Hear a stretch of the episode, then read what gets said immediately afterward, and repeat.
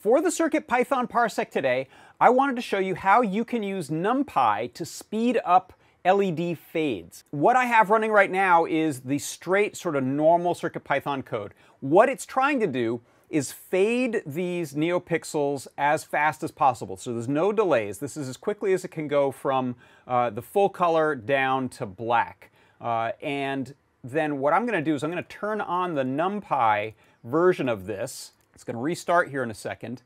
And you should see about a 10 times increase, which is really tremendous.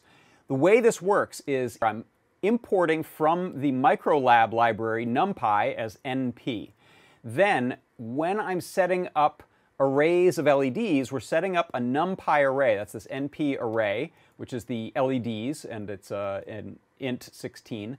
And then we're setting up this array for how the amount it's going to fade by. Then when it comes time to fade these down, again in this if use numpy so that I can run just this, uh, we adjust that fade amount. I'm going down by one step, negative one. Uh, then we take this uh, np.clip, the LED's numpy array, and then setting it between 0 and 255 for each of the uh, elements in the color list.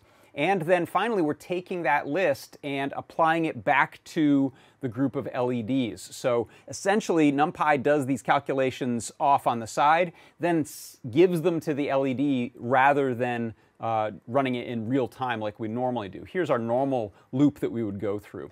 Uh, and so you can see here we get a 10 times speed up using NumPy.